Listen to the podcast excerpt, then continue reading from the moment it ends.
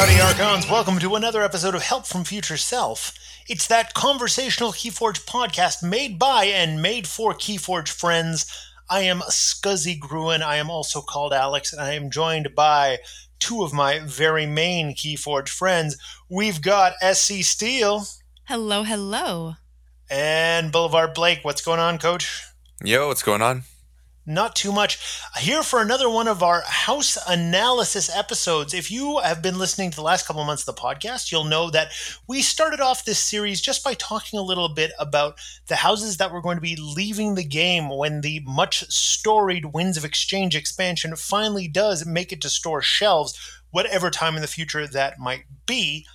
But one of the things that we kind of expanded from that was looking at the different houses and their evolution over a couple of different sets and talking about what they may be like in Winds of Exchange. And I'm very excited for today's episode because, as longtime listeners of this podcast know, my favorite house, maligned as they may have been, has always been Brobnar. I love me the Brobs.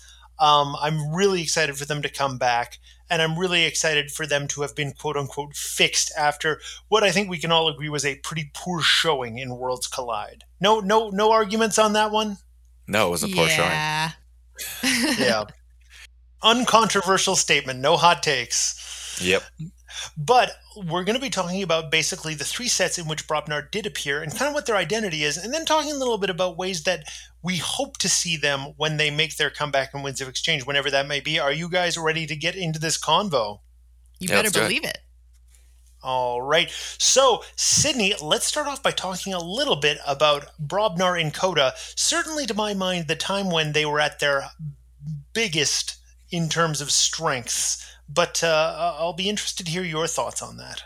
I completely agree. CotA Brobnar set the bar really, really high with both power but also flavor. Like its direction of the the theme of the set and the strategy of the whole um, house was was really well laid out in CotA. It actually executed their own strategy very, very well, and it did it in ways that other houses didn't do. So, like fighting and damage and stunning was some of its its larger mechanics but it got a lot of amber for doing all of those things which is Mhm. why it Yep. worked so well so Agreed. when like if any if if anyone had loot the bodies and then they played it you knew what kind of turn they were about to have because they were going to get their amber that way and i think another thing that did really well for brobnar and CotA is that there weren't that many other big bodies on the boards to to um to challenge Brobnar. And so other than Sanctum's armor, there really were a lot of little creatures that allowed the Brobnar creatures to stay on the board longer, especially with the elusives in Shadows and Untamed. So I think CotA was just a set in which it was allowed to shine. Oh, I totally agree with you. I mean, when I was thinking about this, I realized that for some reason, I feel like CotA Brobnar really flew under the radar because it wasn't flashy. It did Mhm. its job very well. There weren't like insane combos that everyone talked about, although it does have it. It just felt very like when it was in your deck, you could have a really nice combination of cards that would do their jobs very well. Would do board control, could do ember control, and it really utilized the fight mechanic in a way that none of the other houses really did at a level where you were incentivized to fight at the level that it had. And I love that about CotA Brobnar. I think maybe one of the reasons it did fly under the radar is the fact that, you know, we talk about the fact that CotA Era was a different game um, than it was, and it was still really possible. In fact, some of the most successful decks to just like function by not really interacting with your opponent. You were just rushing, rushing to get to those mm-hmm. three keys, or you know, doing deck manipulation to get to those three keys, or doing other stuff. And so Brobnar very much being incentivized to be like the board-based house, you know, who really needed to interact on the board, could sort of get overlooked because oh, so many people were choosing to play these sort of like non-board interactive type houses. But they were in the very first deck that I ever opened up, and I actually ended up playing that deck today in preparation for today's episode. And I'd forgotten how many fun little things there was to do with Brobnar in order to gain advantage via fighting. And, uh, you know, I'm talking about things like um, super simple stuff like uh, artifacts like the War Chest, gain an amber for each enemy creature that was Love destroyed it. in a fight this turn. Awesome. You know, Smith Gain two amber if you control more creatures than your opponent, plus a pip of amber on it. Use your Brobnar to fight and then take out some enemy creatures. Then play Smith to make sure you get the uh, the advantage of that. There's lots of fun little things there was to do to gain amber, and also like a reasonable amount of amber control within the house but like uh, mm-hmm. uh, loot the bodies and uh, uh, burn the stockpile, iron obelisk, pile of skulls. So there was so, so much good. amber control. I think one of the things that Brobnar did really, really well was as themed as it was and as niche as the board control was, it also had a little bit of everything. Like we say that about a lot of houses, but its its theme just worked so well into the different cards that supported it. If you really needed that amber control and you you had pile of skulls or iron obelisk on the board there was just so many ways that you could use your creatures to control that amber. You were you were okay in that regard. So i think that a lot of what brobnar had going for it is it did also have a little bit of everything. Yep Totally. I also wanted to mention the fact that there's a lot of really cool ways to fight multiple times with the same creatures. Um, yes. Obviously, we're familiar with Ganger Chieftain. One of my favorite combos in that very first deck I mentioned is Ganger Chieftain plus uh, War Drummer, where you could multiple times use a uh, War Drummer to play Ganger Chieftain next to another creature and get multiple fights off, then gain some uh, uh, stuff out of it, out of things like loot the bodies or out of uh, you know War Chest. I think that was really awesome. Gauntlet of Command provided that ability. The awesome thing about that too is Gauntlet of Command naturally also provides you with the opportunity to, if there's no enemy creatures on the board, simply ready a creature and then reap with them, which is super neat. Um, I love that about that. It was just a, a, strong house, not as strong, obviously, as you know Logos or I think Untamed or Shadows, because they had such like ways that you could get deck layouts or, or card loadouts that were incredibly powerful, incredibly fast, um, and and really threw monkey wrenches into your opponent's plans. Brobnar really did depend on your opponent kind of having some board presence to really get the most out of them, I think. And in many Absolutely. ways, that's kind of what knocks them back a couple spots. But it was still one of yeah. my favorite houses at that time, and I'd like I, wanted to also mention the fact something that you brought up, Sydney.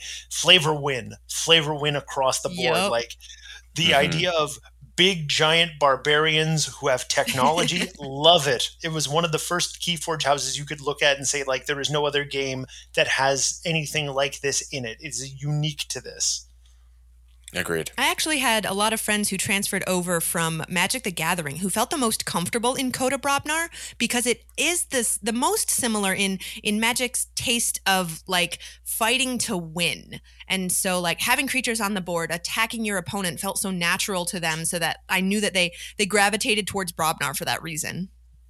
And plus the direct damage spells, so to speak, which they were used to as well. Also yep. being in red, like it had all that flavor, like it it ported over the most uh, like you said, make them feel comfortable.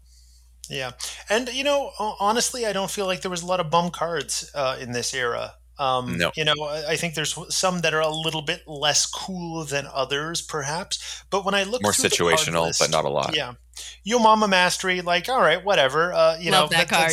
It's it's funny, but I mean, it's not the greatest.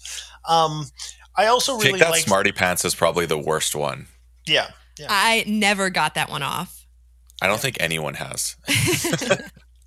Uh, I did also want to mention the fact that uh, they have one of my absolute favorite board clears in the entire game. Like, I still think this card's incredible. Champions Challenge. Um, Champ's Challenge, if you're not familiar with it, is destroy each enemy creature except the most powerful enemy creature, destroy each friendly creature except the most powerful friendly creature, ready and fight with your remaining creature. Like, if you engineer this correctly, you can take out an entire board of opposing creatures with very little loss on your own side, depending on how you choose to use creatures on your own side or how many creatures you have on the board. And potentially, you know, just it, it's awesome. I love it so much. Champions Challenge is wicked. So why don't we move on and talk a little bit about the way that the house evolved in AOA, which is interesting, but I think a little fiddlier in some ways, Blake. Does that kind of match up with your thoughts on it? Yes, I will say so because the the commons that you got when it came to the AOA Brobnar, made things just a, a, little bit more, like you said, fiddly. But it definitely became a little flashier because it got the the gang or not combo, which we I feel mm. like we mm. should lead off with, where you could essentially, if your opponent had a clear board, you could rule a six of those creatures, most likely the Drummernaut, to just get to reap out and do some wild things. But uh, with that, you also got some some other things that were again a little bit more flashly. Like obviously, Drummernaut alone just really came into its own as just like one of the hot cards in the set because of how you could use it with different uh, creatures that had play abilities. Like I just opened a deck last week that happened to have three Brammos and a Drummernaut and a Ganger Chieftain. So if you didn't have the Ganger nice. Chieftain, I was more than willing to just keep playing Brammos and start taking out the flank creatures.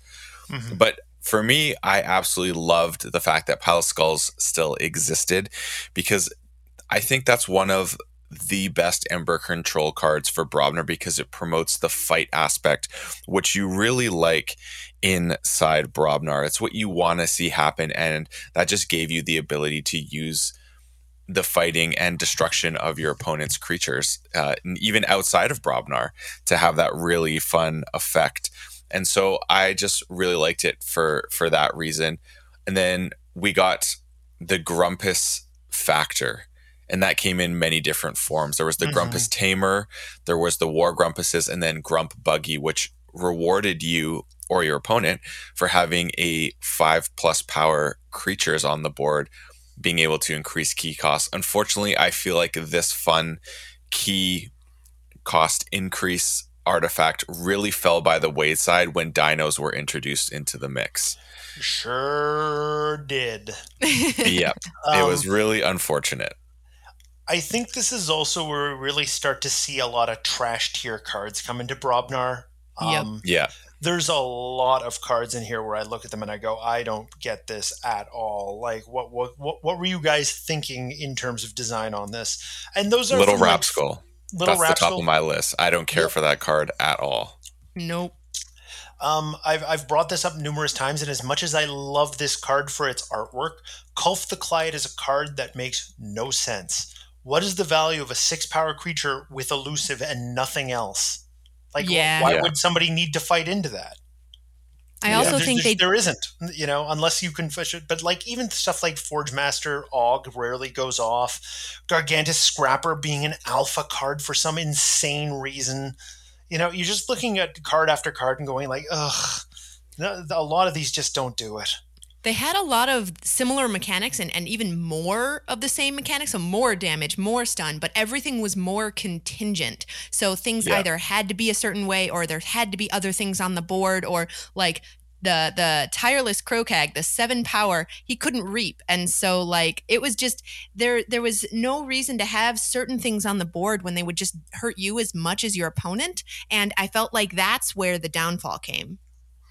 Not to mention there was like the reprint of Take That Smarty Pants, like where they just like maybe it didn't really have the right like situation last last set. Maybe it'll work better this time. Like I don't get why that card existed.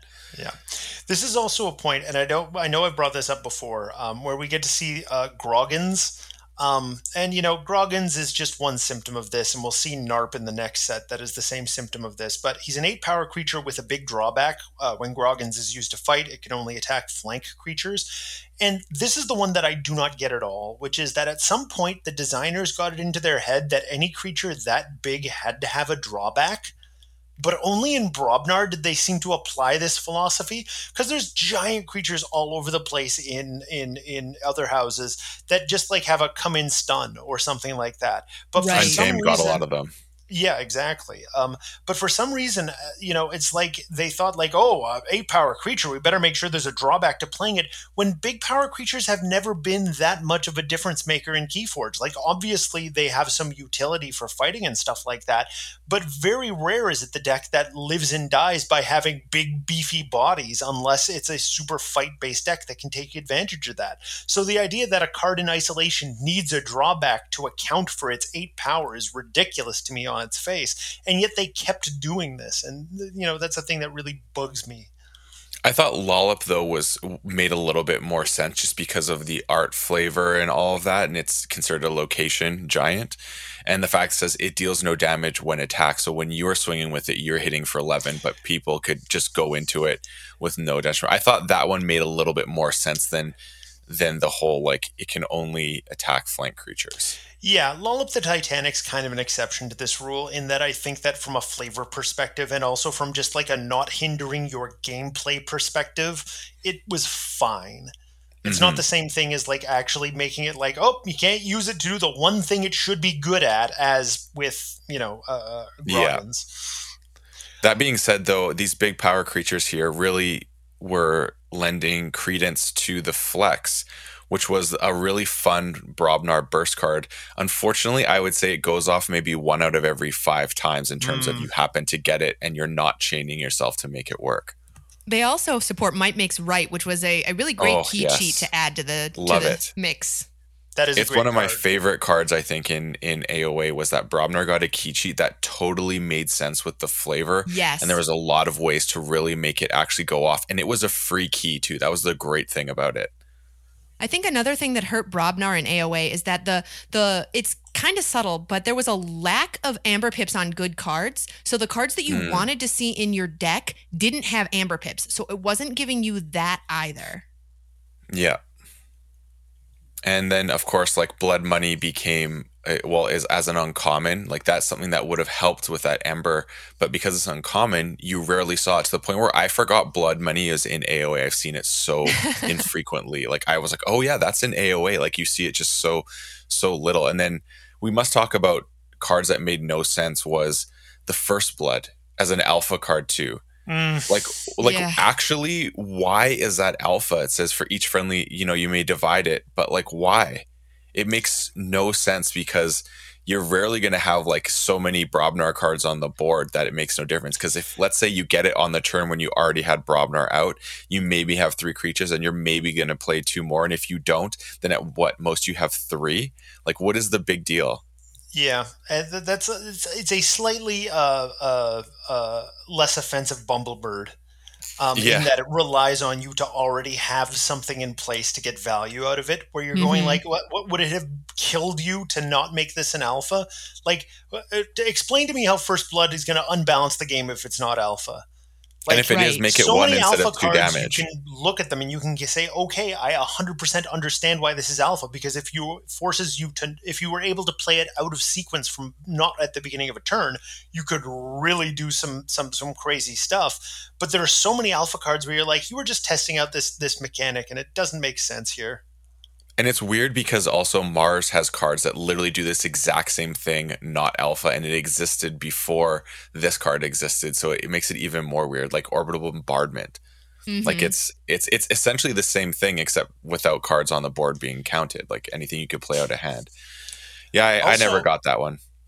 I want to ask the question: Why was Bingle Bang Bang not reprinted in Worlds Collide? Bingle Bang Bang is such an amazingly good, fun flavor card for Brobnar. Uh, before fight, deal five damage to the neighbor of the creature Bingle Bang Bang fights. Bingle Bang Bang may never fight another creature, but it was so much fun to fight it into like shadow elusive. cells and things like yep. that, or anything else mm-hmm. that had elusive. And like even if you were sacrificing the Bingle Bang Bang, the ability to spread that damage around was so good. And it's not like it was unbalancing the game. It should have been reprinted. Like it was a great card, great art, and I really feel like they they missed the boat on it by not bringing it back in Worlds Collide. My only think- thought on that one is potentially they were thinking about the warding factor and it would just be able to hose things with ward and get around it. And maybe they're worried about that for some reason when in actual fact that would have been better because Great. there needed to be more things to deal with the ward. So i i agree with you totally alex. This was a huge missed opportunity bingle bang bang from not being reprinted. And it was like the cornerstone of aoa and i mean not reprinting Drummernaut, I thought was also a mistake. Uh, it, it, but it just proves anytime they have something that becomes this like rule of six card, I notice that they've always backtracked on that card and you don't see it again, which is really unfortunate because I think Drummernaut would have been uh, very, very well suited in the era of Worlds Collide just to add something that adds a little bit more power and oomph, even though there's not even that really crazy cards. In fact, that's the whole point. Why wouldn't you reprint it? There's nothing that crazy in Brobnar Worlds Collide where that could be abused, unless Ganger Chieftain was more important, and that's the whole reason they didn't want to have that combo exist again, which is my feeling that they didn't know about the combo if they're going to suddenly eliminate it. I think mm-hmm. before fight would have been a fantastic mechanic to bring more of well to have more of an AOA and to bring more of into Worlds Collide because before fight really was a great ward killer. Mm-hmm. And with that being said, I think Cowfyne is one of the the great cards of Brobnar AOA that you know is not going to win any awards, but it does its job well and you're and you're not disappointed with what it can do. It provides a lot of utility in situations where sometimes your opponent prioritizes getting rid of it because of the havoc it can create against their board. And i like that about Cowfyne and I, I think it's it's like I said it's not going to win any awards. You're not going to go crazy over it but you're not disappointed because it does have situational value almost every time. Moving on to worlds collide um, just just a, a, a real disappointment for me as a Brobnar fan when this set came out, and one that took a while to sink in, as I think it did for many of us, because my very first deck from Worlds Collide, the one that you brought to me from Vegas, Blake, was actually a really good Brobnar house where it would use uh, uh, two piles of skulls and then a lot of board control in the forms of volcanoes to really keep my opponent off key. Where you know I would just be amassing massive amounts of of, of amber on my creatures on my side, and then using uh, all kinds of different ways to like then get them across the board from uh, some of the cards in Saurian. So it was a really good and fun deck to play that first time out. But eventually, over time, you started to discover the real weakness in this set. Um, Worlds Collide has a lot of poor decisions um, in Brobnar. The ones that I want to talk about uh, right off the bat is it has some real garbage tier reprints. Um, Forge Master Og and Gargantus Scrapper coming back. I just uh, I cannot fathom why anybody would look at those and go like, "Yep, definitely those should come back." um, you know, uh, little Rapskull being back again, just just super irritating and obnoxious. Lava Ball, uh, stuff like that where I'm just like, yeah, this isn't really doing it for me. This isn't really doing. And then so many of the new cards that it introduced seemed like they had terrible conditions around them that you know kept them from actually being useful. So, you know, you end up with things like Ragnarok, which is, uh, you know, an alpha card for starters. So, for the remainder of the turn, creatures cannot reap, and you gain one amber whenever a friendly creature fights. At the end of this turn, destroy each creature. Well, it's in Brobnar, which means, once again, you have to depend on having had a, it's the Bumblebird problem all over again. If you don't have any Brobnar creatures on the board, this does nothing. Or to use another example, Power of Fire, which is such an enormous cost for you to get that level of amber control out of it, and also it hurts you at the same time. Plus yeah, that would make chains no on sense. top of it. Like, mm-hmm. ugh. Like you should oh, not yeah. have chains for that. It should literally be you're sacrificing a creature and you're losing ember. Like it makes no sense. There's no other card like that that exists in Keyforge that punishes you so hard the the brews also were really really disappointing to me. I feel like they went all in on attempting to give give Brobnar a really cool new mechanic that that didn't do that justice. Like wait, that was us starting to see the like the the card that takes up a slot in your deck that really doesn't do anything is attached to another card that it doesn't really improve much of if grump buggies existed still, that would kind of make sense because then you could suddenly make your creatures increase key costs. But then again, grump buggy didn't exist in this, but the rest of the grump stuff did, so that's interesting. It also has, uh, out of a set that had some very cool house leaders, had the crappiest house oh, leader God. in Kalok Stonefather.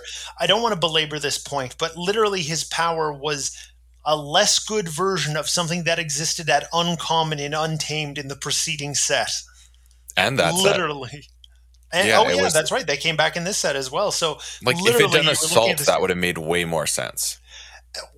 Gain an amber, steal an amber, anything, anything other than oh, anything oh, you're going to skirmish. skirmish. Terrific, yeah. wonderful. Yeah, that was really worth me maintaining like this very carefully articulated board with Kalok in the middle. Like just a, a absolutely useless, and also like the lost potential of looking at things like Igon where I'm like, I loved the idea of Igon the first time I saw him. You know, he he's in one form, and then you know you can't play the the sort of you know Pokemon evolution of him until like the original version is in your graveyard. But then when you actually like get that to happen, he doesn't have a cool power. He just has like Fight Steel One, which is like you know a something a Shadows creature with no conditions on it had in CotA. Like, mm-hmm. come on now, like what to what end? Yeah. Could could you have made it Steel two? Could you have made it Steel one and Gain one? Like anything to make it more good. Um, so even in having things like Ganger Chieftain still being around and like the mega versions of the creatures and stuff like that, it just felt like almost every Brobnar like that you pulled was just full of garbage or just underwhelming because even the good cards aren't that great and you always end up with a bunch of stuff where you're like, "Oh, terrific barn raising." Well, well I better hope that I have you know uh, a great Brobnar house already on the board before this happens, or else I get nothing out of this card. Not even a pip of amber in the case of barn raising. Just ridiculous. I'll, I will say this though: the thing that really, like, if you click on Arcana, Arcana, Arcana, and look at the comments for this, like Worlds Collide Brobnar versus Star Alliance and Dinosaurs, like that is the tale of the tape there is literally 16 cards here, and I can read them very quickly, and you'll know there's nothing that you're excited about except for maybe two cards. There's Alaka, Alaka's Brew, Volcano, Barn Raising, Berserker Slam, Cowfyne, Ganger Chieftain, Groke, Gron Nine Toes, Ire Staff, Mog Hunter, Narp, Shorty, Stiltkin Tremor, Warrior's Refrain. Like there is nothing on there that makes you go, wow, I'm glad that common is existing, except for maybe Ganger, Groke, and Berserker Slam. Those are like the three cards that I care about from that list, and the rest I could care less about. And I can't believe it's taken us this long for NARP to come out because that is something that was so hilariously bad. It is basically a Keyforge meme to hate yeah. NARP. Yeah, it's so weird. That same problem I was mentioning earlier. They looked at it and said, oh, an eight power creature. Gosh, we better make sure it has a big drawback. Meanwhile, you've got like these dinosaurs on the other side yeah. that are just like, you know, destroying boards, amassing amber, you know, uh, uh, uh, absolutely ridiculous. Just poor decisions always around, which lends credence to the rumor I heard way back in the day that they had originally designed a lot of the powers that ended up in Saurian for Brobnar, felt the game was unbalanced, and so moved them over to Saurian and left, you know, Brobnar with the scraps.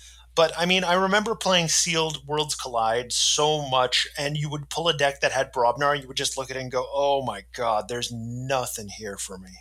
That was literally the birth of doing um, like sealed adaptive was during Worlds Collide because if someone pulled a Brobnar deck, you knew you were at a disadvantage. So this gave the ability to potentially trade it with your your opponent and have something fun happen that way. That's literally how we got to the sealed adaptive format locally was because people were tired of pulling Brobnar. So you know you made a mistake when the player base as a whole just hates hates yep. an entire house. And of course, you know, Worlds Collide also had that problem where it seemed like they were just showing up everywhere. Tons and tons of people were pulling out, going like, "Oh my God, ten of the twelve decks in this box had Brobnar," and so that really compounded things as well. You yep. know, I just don't think there's that much redeeming about it. Yes, obviously you'll find some decks that have decent loadouts for Brobnar, you know, I own a couple myself, but they're few, they're far between, and they're not even like the best of them can't stand up to those super elite tier, you know, Star Alliance and uh, Saurian ones that seemed like they were actually not all that uncommon to find. Yeah, I think so, that speaking of unbalanced, like Saurian and Star Alliance coming onto the scene, like they're they just don't compare. Like there is no way you can look at Brobnar, even even us looking at it right now, talking about all the things that it lacked. Like if you put it side by side with any of the other houses in Worlds Collide, let alone Saurian or Star Alliance, they just don't compare. Yeah, well, you know, they got uh, they got that uh, golden spiral and that transporter platform, but I'm over here with my Ragwarg. yeah, terrific really really uh, happy about this one. I, like I, I do want to highlight the fact that I am like super happy that there's an Ogopogo in this set. Sydney, you may not know this, but Ogopogo is our British Columbia's very own cryptid. Um, which uh, lives in uh, Kelowna uh, in the in the lake uh, in British Columbia. It is cool. a, a, big crazy sea serpent.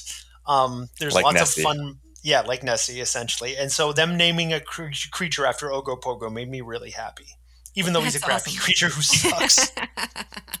There's one card that I, I actually really like, and unfortunately doesn't go off a lot, but I feel like it has good utility, is Ragnarok. I actually really like this card, and you rarely see it.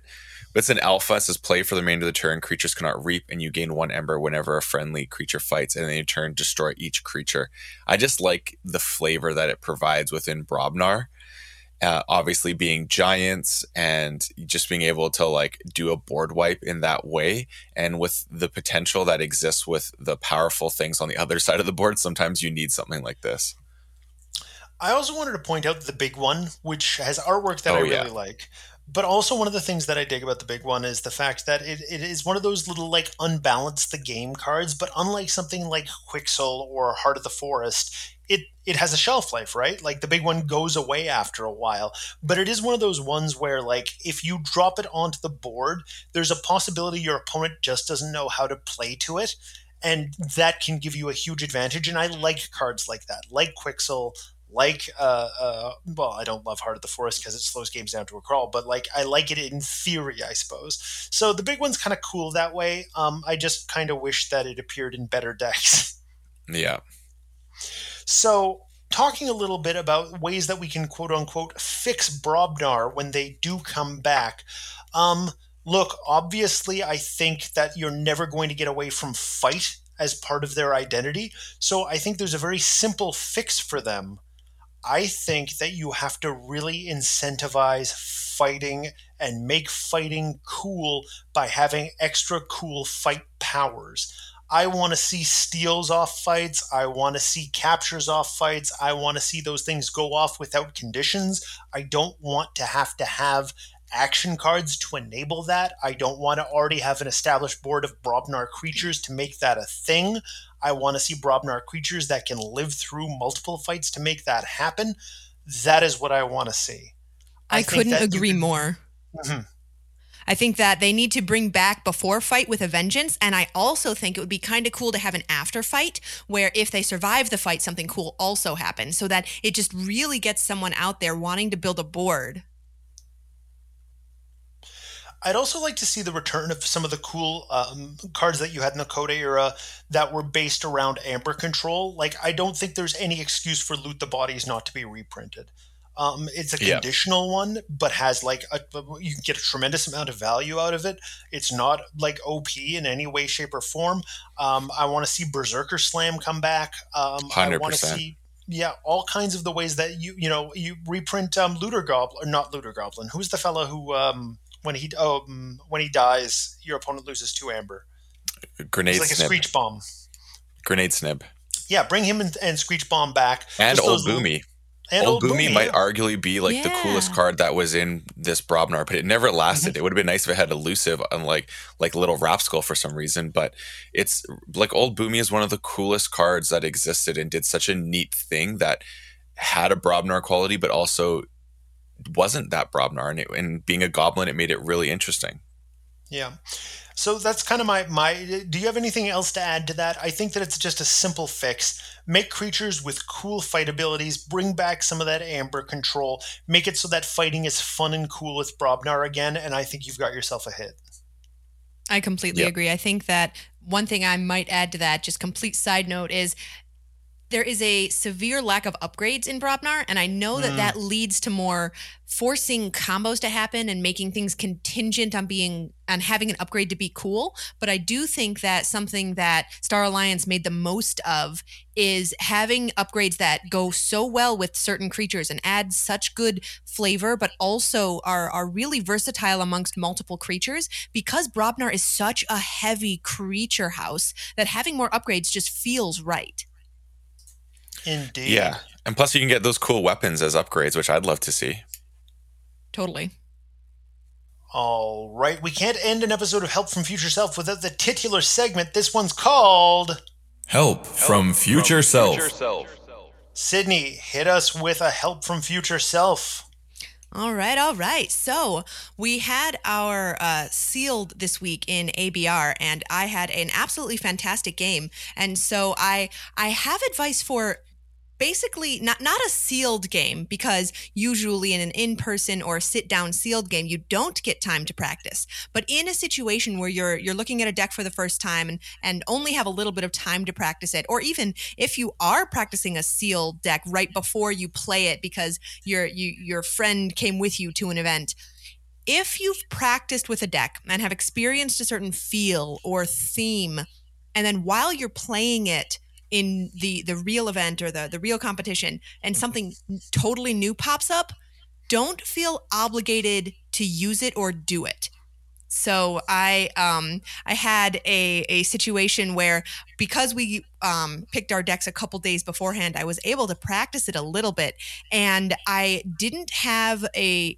There were five artifacts in my deck, and there wasn't a single um, practice game where all of those artifacts were out or where I had um, there were one or two artifacts that didn't come out in any of my practice games, and I don't know why I'm totally blanking on the um, the name of the artifact now, but it was a dis artifact where if you reap, then uh, either side, if you reap, then you you're stunned. So I ended up not getting that out, that artifact out in any of my practice games and it was in my opening hand in the real game and it was i went first and it was the first card i played. It absolutely killed me. And i hadn't practiced it. I hadn't thought it through. I just thought because my opponent is going to get the first big board opportunity, I definitely should cripple them with the ability to reap not being so beneficial because I, I, I didn't see their deck list. I, I didn't know what they had. I really thought that like I was setting myself up for success and I didn't realize that so much of the powers on my creatures were from reaping that I, I just completely crippled myself. So if you're practicing with a deck and and in a situation where it matters something completely new pops up just discard it disregard it. Go with the strategy you feel comfortable with. Mm, good points. You can find us on Twitter at HFFS Podcast. You can find me at Scuzzy Gruen on The Crucible and on Twitter. Sydney, where can they find you? I am SC Steel on TCO and Discord. And Blake, where can they find you? What do you got going on? I am Boulevard Blake, number signed 3840 on Discord, and you can find me on Boulevard Blake for my Twitter if you want to have a conversation. I'm uh, taking a break from the YouTube activities for the rest of the month. Still be streaming though, and uh, I'm hoping by the time you're hearing this, I have got the details for the Keyforge holiday bundles that I'll have available through the provider that I've partnered with. And if so, you will find the details of what these holiday bundles are in the show notes of the episode. And if they're not there, well, I apologize. All right. We'll be back at you again next week with another episode of Help from Future Self. Until then, stay fortunate.